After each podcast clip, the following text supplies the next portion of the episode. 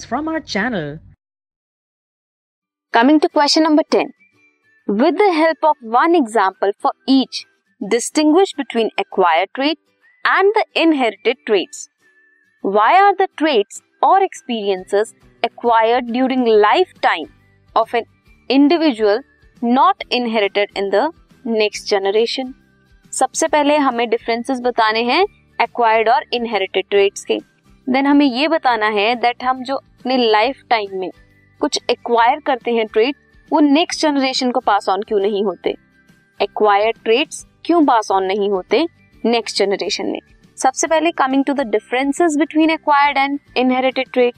Acquire हम अपने lifetime में acquire करते हैं, that is developed in response to environment and cannot be inherited.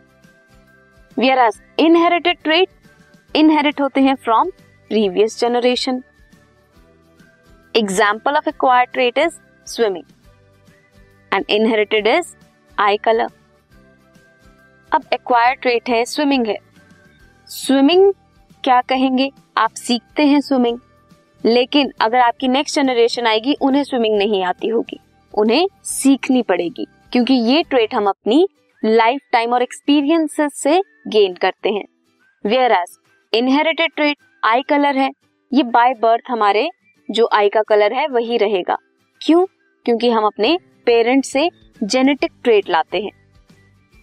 अब जो ट्रेट्स है, एक्सपीरियंसेस हैं जो एक्वायर करते हैं हम ड्यूरिंग आवर लाइफ टाइम, वो क्या है, नेक्स्ट जनरेशन में पास ऑन नहीं होता. क्यों?